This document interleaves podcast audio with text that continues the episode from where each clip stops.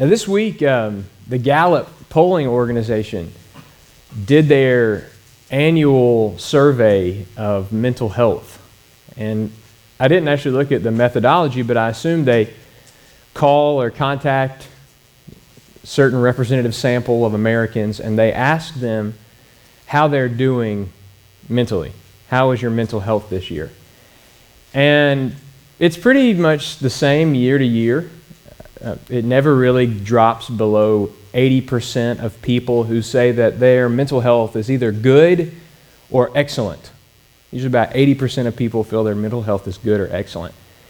But this year, they noted a 12% drop across the board in self reported mental health, um, a 12 point reduction in those who say they are doing good or excellent mentally.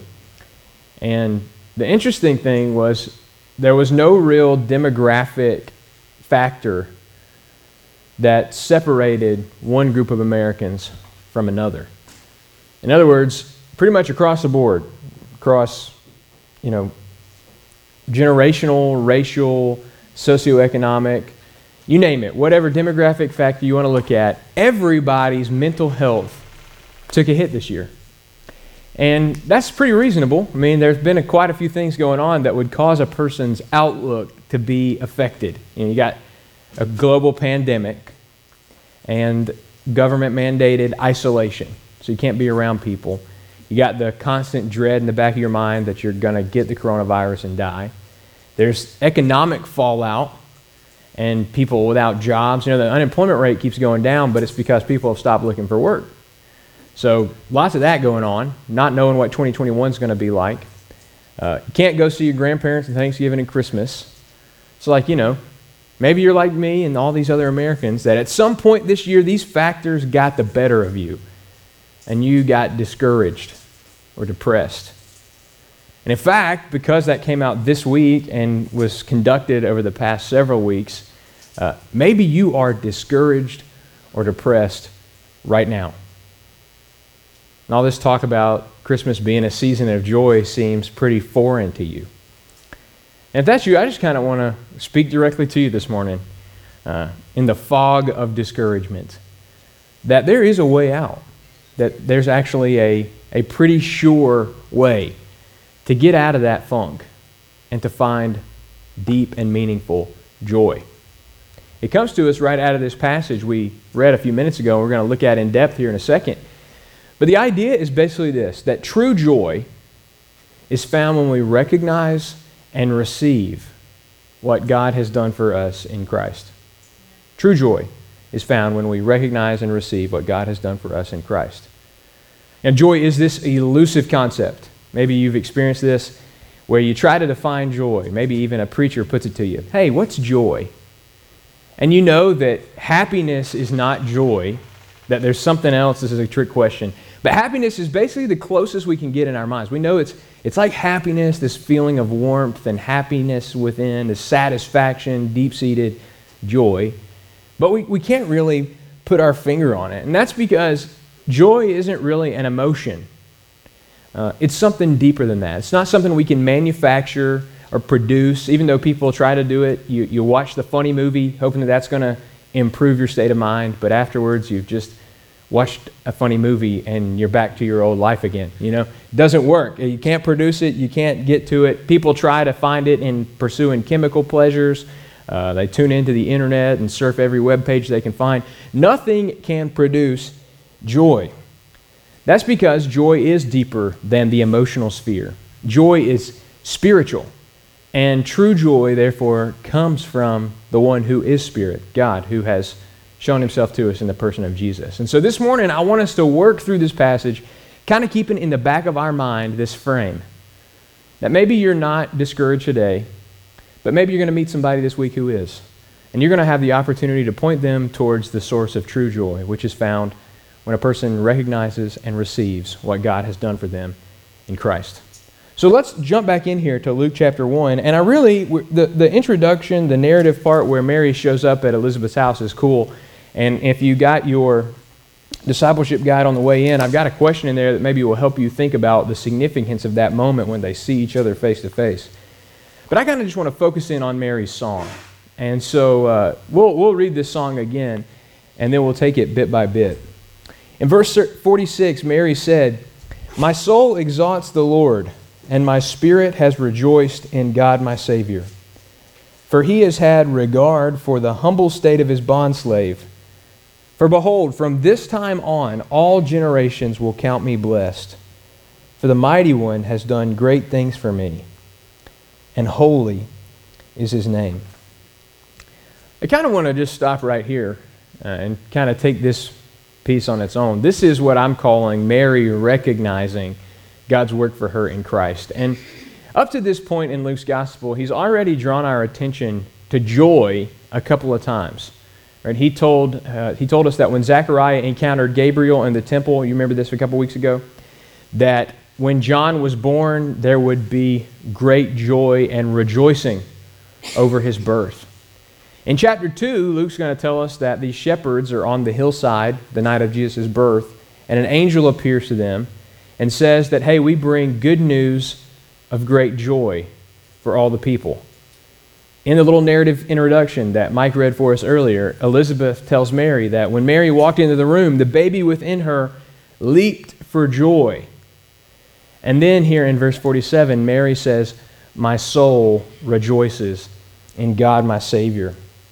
Uh, Darrell Bock, one of the commentators I've been leaning on for this series, he says that one of the most beautiful things about Luke's infancy narratives, the, the stories about Jesus' birth, is that God brings joy to all kinds of different people at the arrival of Jesus. The aged priest and his barren wife, joy. To the shepherds on the hillside, joy. And to Mary, joy.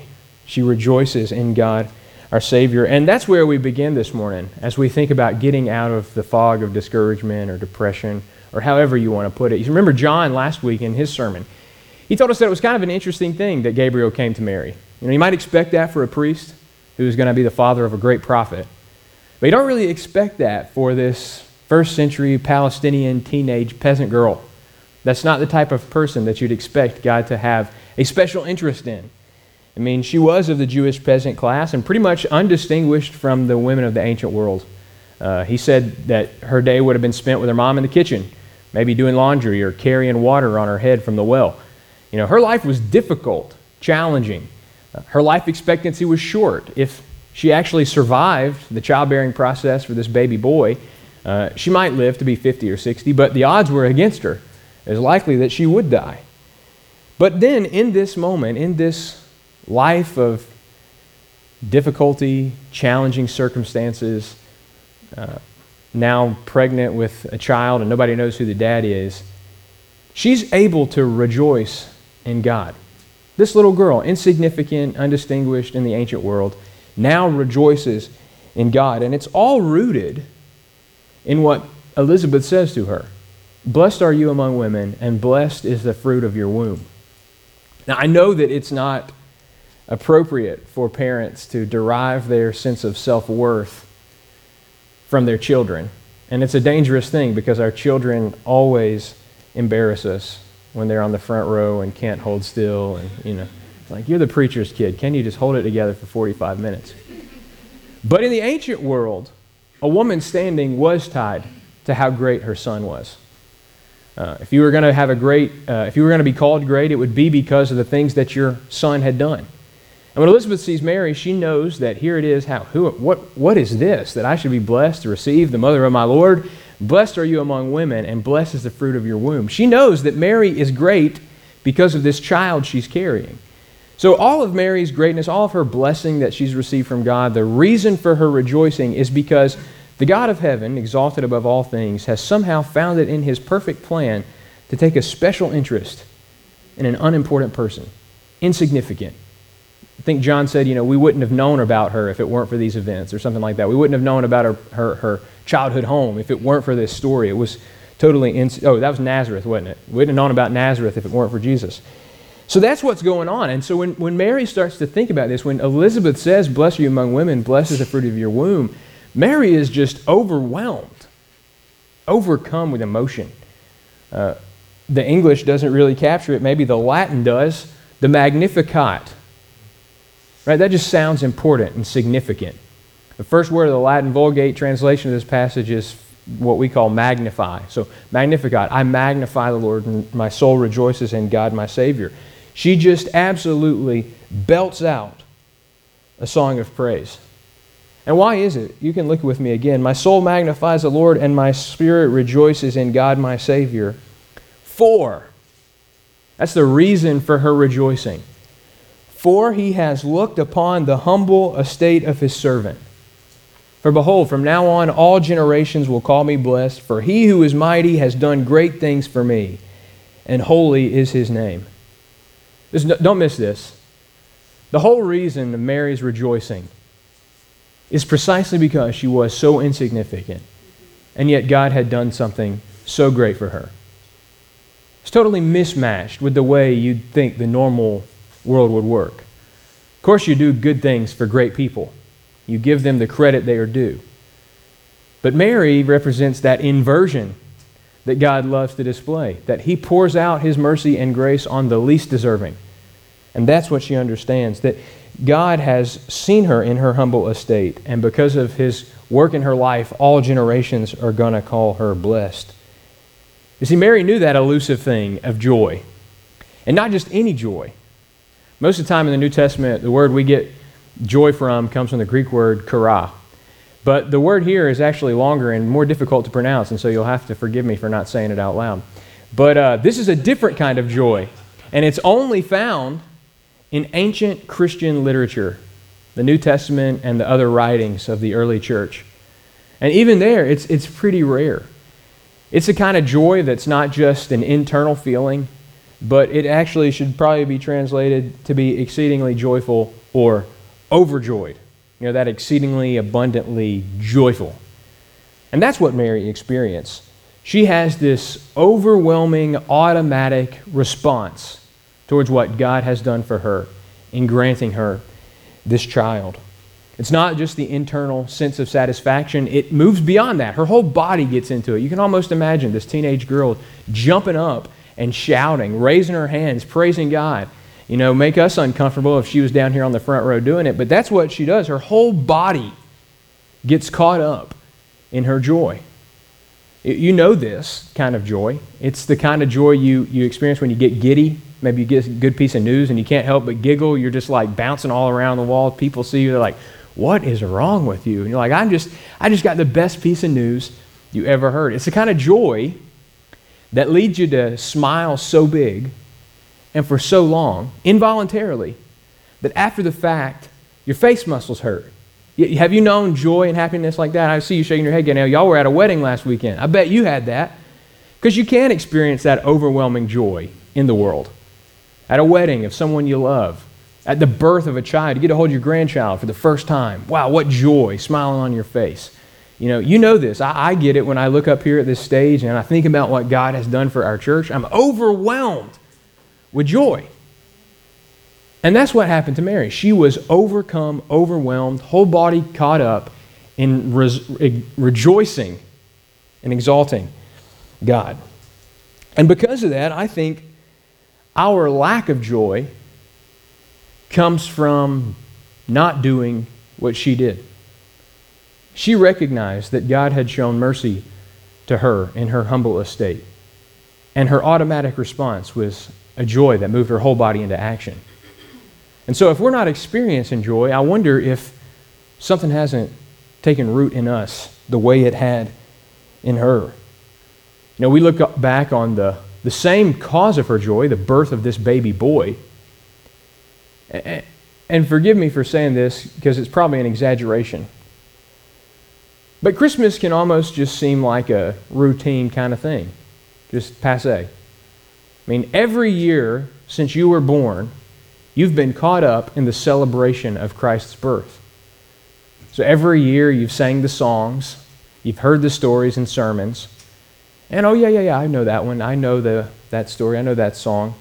Uh, even singing "What Child Is This?" There, man, there's some powerful verses in that that I just, you know, had not really ever processed the way I was able to this morning. And I think that's probably the problem for most of us. That if we can't find joy in recognizing what God has done for us in Christ, He's not the problem, we are. We need to remember what Mary does, rejoice as she did. You know, scriptures tell us that even though we're not first century Palestinian peasants, uh, we were pretty much poor, insignificant, undistinguished among the great things in the universe. In fact, the Bible says we are rebels by nature and alienated from God for our sin. And apart from any gracious work from Him toward us, we're bound for sure and certain judgment. I mean, we'll stand before Him. The lights will be brighter than this, shining in our eyes. We'll hear the Lord say, Hey, have you lived your life, Brad Mills? And I'll give an account for every deed I've done, every careless word I've spoken, everything that God commanded and I didn't do. That's what the Bible says, that that's each of us. And yet we turn the page to Galatians 4, and in the fullness of time, God sent forth his Son, born of a woman, born under the law, to redeem those who were under the law, us, so that in him we might receive adoption as sons and daughters of God. That is the gospel. That apart from anything you or I could ever have done, in fact, despite everything you and I had done, God saw us in our humble estate, our insignificance, our poverty, and richly blessed us in Christ. And so I, believe 100% that if a person would recognize what God has done for them in Jesus, they'd be caught up in the same joyful, ecstatic celebration that Mary demonstrated in Elizabeth's house. Now, it's easy to get disoriented. I want to be clear. I was there this year at various points, disoriented by all the chaos around us, getting the fog and the funk of discouragement and depression. But the surest way to find your way out of it is to come back here, to repeat the same old story again, to come back to the Christmas message and remind yourself. Because there, there are no circumstances, no diseases, no scenarios in the world that overshadow the significance of what God has done for us in Jesus.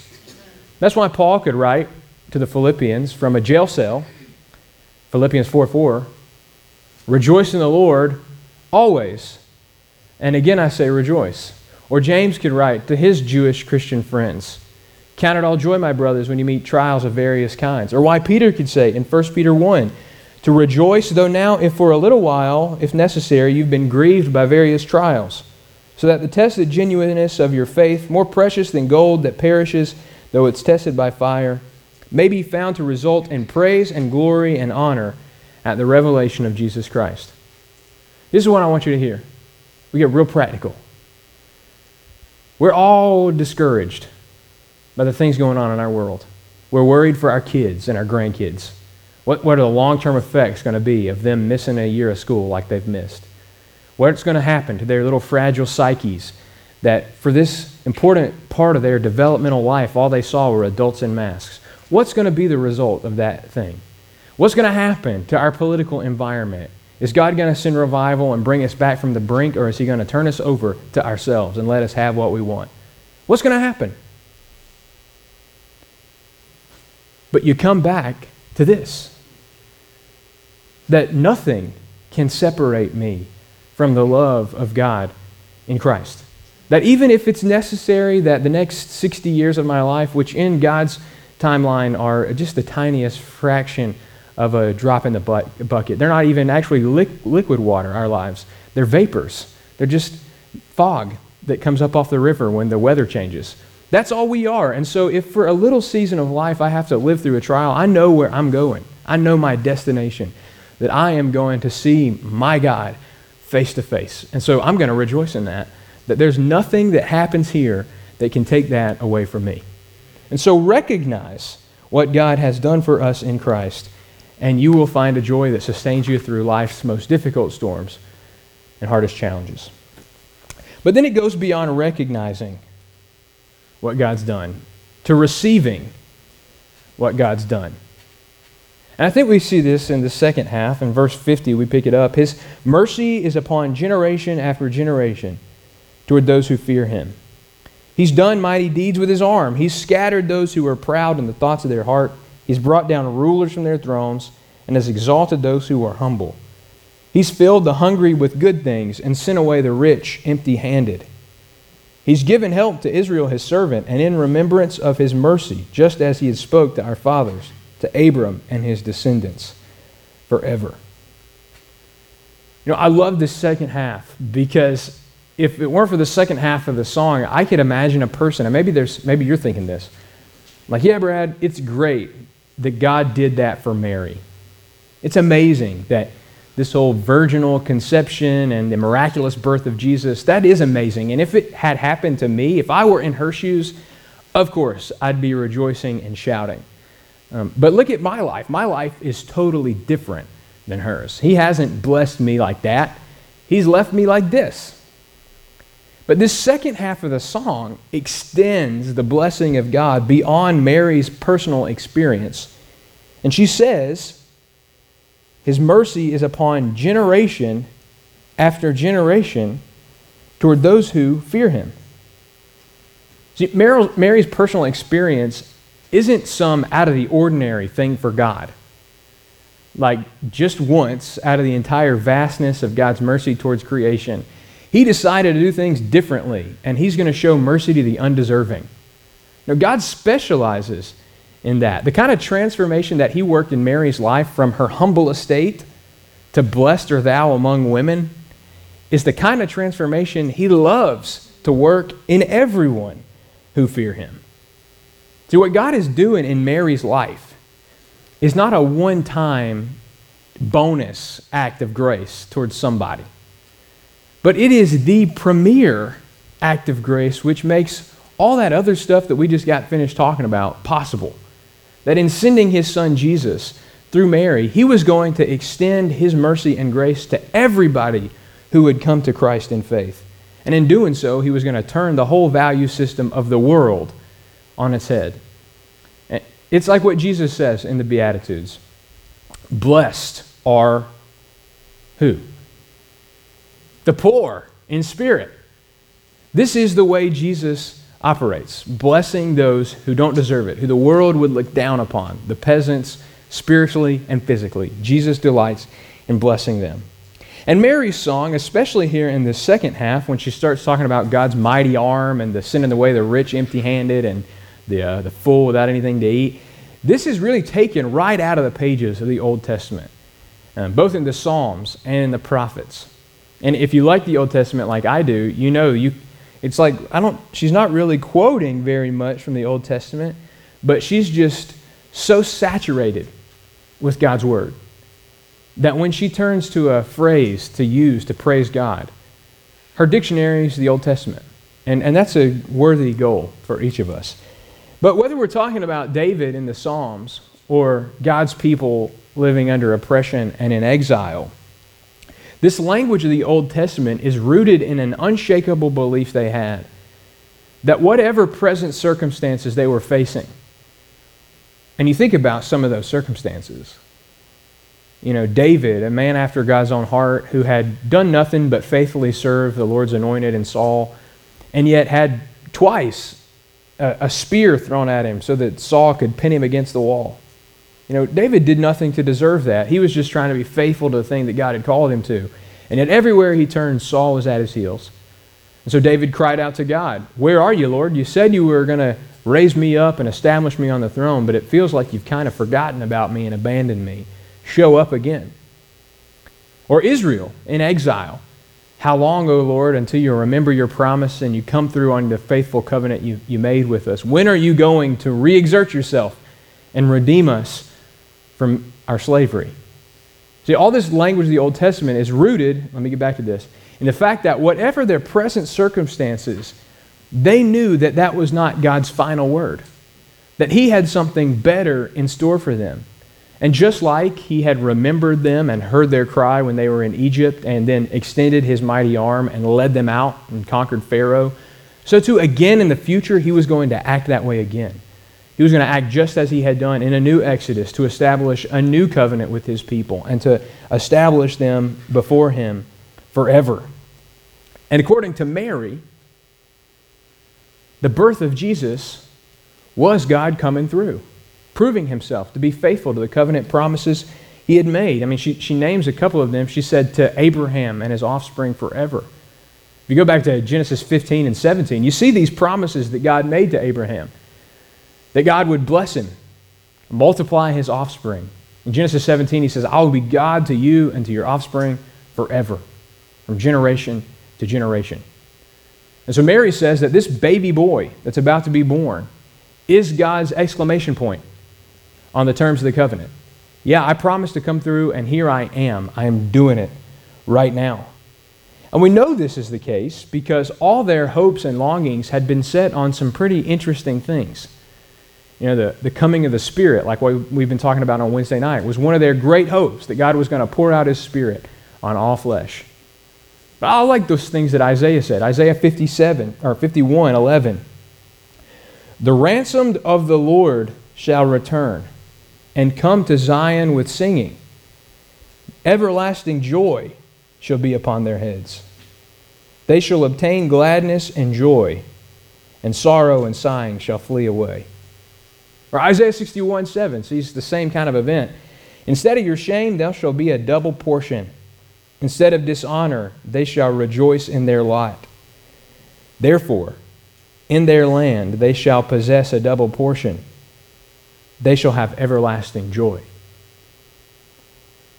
See, and the, the thing I want you to hear, say it again, that Mary's particular experience of God's blessing that caught her up and whole body expression of joy. And the longing of ancient Israel for their coming Messiah, who would grant to them everlasting joy, is available today to everyone who fears him, to generation to generation in Jesus. It's not squirreled away in some ancient book written in a language you can't understand. It's not sequestered in historical events that we can ponder at Christmas time and just think, man, isn't that great that God gave joy to people back then? But it's an everlasting joy that's available to each and every one of us, everybody who looks to Jesus for it. And we know this is the case because after this baby was born and grew up and began to teach his people with authority, he had a lot to say about joy. He told his disciples in John 15 as he was preparing them for his departure As the Father has loved me, so have I loved you. Abide in my love. If you keep my commandments, you will abide in my love, just as I've kept my Father's commandments and abide in his love. These things I have spoken to you, that my joy may be in you, and that your joy may be full. So, listen, I'm talking about joy, and you may feel that I'm belaboring the point and beating the dead horse. But joy is not something that is elusive. It's not something that God promises, hey, there's some joy out there if you just look hard enough. If you'll just try, if you just search. Jesus actually gave the direct roadmap to having fullness of joy. I've told you these things so that your joy may be full. That's the purpose of Jesus' teaching to show us the pathway to joy. He also said, the next chapter over, Truly, truly, I say to you, you will weep and lament. And he's talking particularly about when he's crucified and buried for three days. You guys are going to experience some deep sorrow, but the wor- world will rejoice. It's obvious because the world is against Jesus, and it seems the world has won. So they're going to rejoice. You guys are going to weep. You'll be sorrowful, but your sorrow will turn into joy. When a woman's giving birth, she has sorrow because her hour has come. Some of y'all know deeply what that means. Knox was born without an epidural. And uh, my wife is the most kind hearted woman, and even now she's squinting her eyes at me, wondering where I'm going. I'm telling you, childbirth will do a work on a woman, all right? Changes her in all kinds of ways. So you understand what he means when she has sorrow because her hour has come. But here's the deal when she's delivered the baby, she no longer remembers the anguish. for joy that a human being's been born into the world. So also you have sorrow now, but I'll see you again, and your hearts will rejoice. And no one will take your joy away from you. That's one you ought to put on a bumper sticker on your mirror or something. You need to remember that. No one will take your joy from you. In that day you'll ask nothing of me. Truly, truly, I say to you, whatever you ask of the Father in my name, he will give it to you. Until now you have asked nothing in my name. Asking you will receive, that your joy may be full. So listen, Jesus is not just promising pie in the sky when you die, joy everlasting in heaven. He has given you a clear roadmap to living every day in the fullness of joy. And it's found in Him, receiving all that He promises to give us from God in Him. It's why He could say, or Paul could say in Galatians 5, that when the Holy Spirit comes, when He takes up residence within us, and then when we walk with Him, we start to experience the fruit that only He can produce love. We love love. Love is good. Joy. Joy should be the defining characteristic of our life in Christ. We should have this joy that overwhelms us when we recognize and receive what God has done for us in Christ. And so at this Christmas season, you know, we, we do this Luke 1 and 2 thing. Our kids are learning Luke 1 and 2, and we read the stories of ancient joy.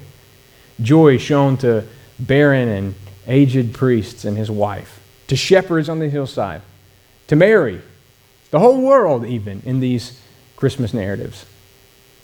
But the better promise is that joy is available for us, that you can personally experience true joy by recognizing and receiving God's work for you in Christ.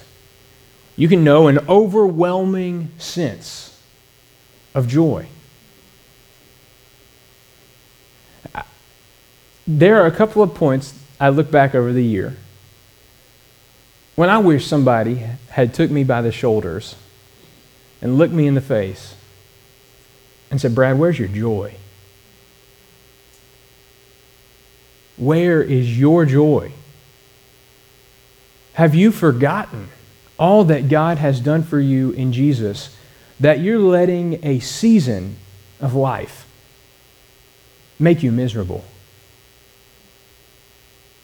And so I'll ask you are you experiencing fullness of joy this morning? Do you know the kind of joy that Mary had? Whole body caught up when she thought about what God had done for her.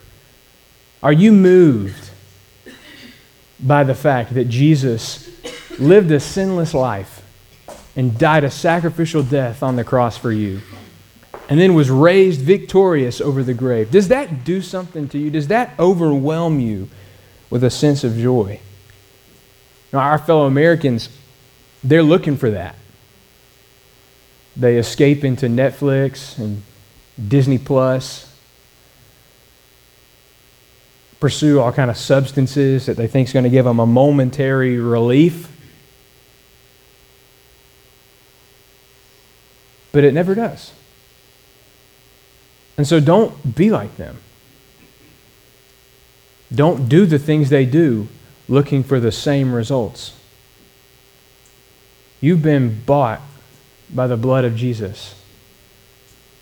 You've been given His Spirit, the fullness of God to dwell within you every day. You have an eternal home in heaven with God. Nothing can take that away from you. And so when life presses in, when the worries and uncertainties of the future cause you to wonder what on earth is going on, come back and recognize what God has already done for you in Jesus. But here's the thing it's one thing to recognize it and say, oh, yeah, it's great that God has done that. But it really is a whole different thing to receive it, to take possession of it, and to make it your own. I think a lot of Christians suffer from this. They know that God has done great things, but they have yet to internalize that and believe that God has done it for them. And so today, I just want to invite you to consider whether or not you have received all that God has promised to do for you in Jesus. I mean, maybe you can remember a day when a preacher stood on a stage or on a platform somewhere and told you the gospel message that you were a sinner, but that God had sent his own son to die for your sins and to give you eternal life. And you raised your hand and you walked down the aisle and you believed it and you've lived that way ever since. But maybe you can't think of a day when that was. You don't have a moment in your life that really serves as that turning point, the line in the sand where you crossed over onto God's side. And if that's you today, should be the day that you make a line in the sand and you cross over and you choose to live your life for Jesus. We, we often make excuses for that. I know I made a lot of excuses growing up thinking that I knew Jesus and that I was a great Christian kid. Um, I thought I knew all the right answers to the Sunday school lesson questions. You know, Jesus is usually a good one if you're, if you're lost. And I, I, thought I had it down. My life was pretty good, uh, indistinguishable from my Christian friends. Um, and so I thought I was all right. But I didn't know joy. I was absolutely miserable. I was faking my way, hoping that nobody figured out that I was an imposter, hoping that I could somehow live up to my parents' expectations and to my youth pastor's expectations, and that I guess in the back of my mind, I thought maybe I could even live up to God's expectations. But that night, I realized my humble estate, how poor I was, how impoverished, how nothing I ever could do would earn my way to God. But that in his son Jesus, he was glad to take people with empty hands and fill them up with mercy and grace. He was glad to come to people with empty bellies and satisfy their desire for righteousness. That that is what he operates in. And so this morning, you don't know joy, you're miserable, you've been faking your way. Maybe today is the day that God is trying to give you every blessing that is yours by faith in Christ. Don't leave the building hoping that maybe when this pandemic things clears up, your headspace will get better. Get right with God. I'd love to talk to you about that. We'll have prayer team members in the fellowship hall in just a second. If you need to pray with somebody, I'd love to pray with you. They'd love to pray with you. If you want to make that next step of following Jesus, you know I'm here for you. And so, church, I, I remind you then that Advent is a season to rejoice. Uh, not because we look forward to the day when God's long promised Messiah will come, but we rejoice in knowing that He has come and He has already begun His work of transforming the world, and He begins with us. Will you pray with me?